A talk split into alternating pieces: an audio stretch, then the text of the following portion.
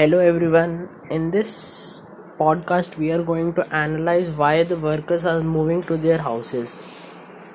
You have been seeing the images and news of daily wage workers and migrant workers on foot in response to the lockdown and the way our government have been dealing with this situation.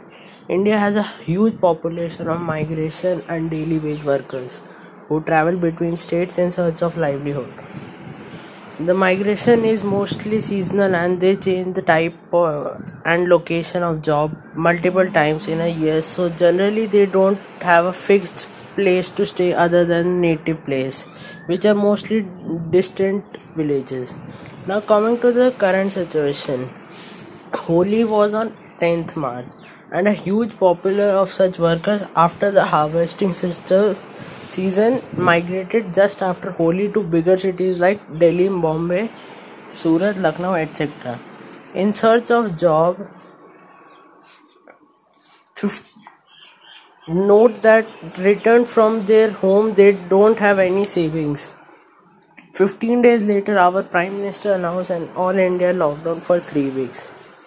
Train had already stopped operation before the announcement. Every other kind of transportation completely stopped from the midnight. Most of the workers had already stopped and rest stopped from the next day. There was enough panic in public already, and being the most vulnerable section was most afraid and panicked. I think there were two big mistakes in decision making. First, the way we bought NRIs from affected areas and put them into isolation. We should have first planned to move all these workers to their home state and put in isolation before the announcement of the lockdown. And believe me, it was easier than what did for NRIs. The job could have been delegated to the individual state governments, and thus the volume would distribute and the load would have been lesser. But I guess decision makers forget about these most vulnerable people while deciding why.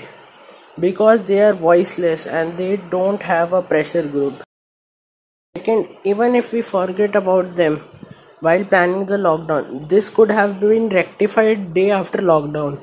A relief package was announced by government for the vulnerable section. I think it was too little and too late. As soon as the lockdown was announced, the section immediately lost their job, and because of sustenance nature of livelihood, they immediately ran out of food and basic necessity. The moment lockdown was announced, all the relief should have been announced simultaneously. The gap between the announcement of lockdown and the announcement of relief package was enough to create a panic in these sections, and due to uncertainty, taking the extreme step of walking back on foot to their home. And soon the situation got out of control, because remember, we are not talking about a handful of people, not even thousands, they are millions in number. Thank you.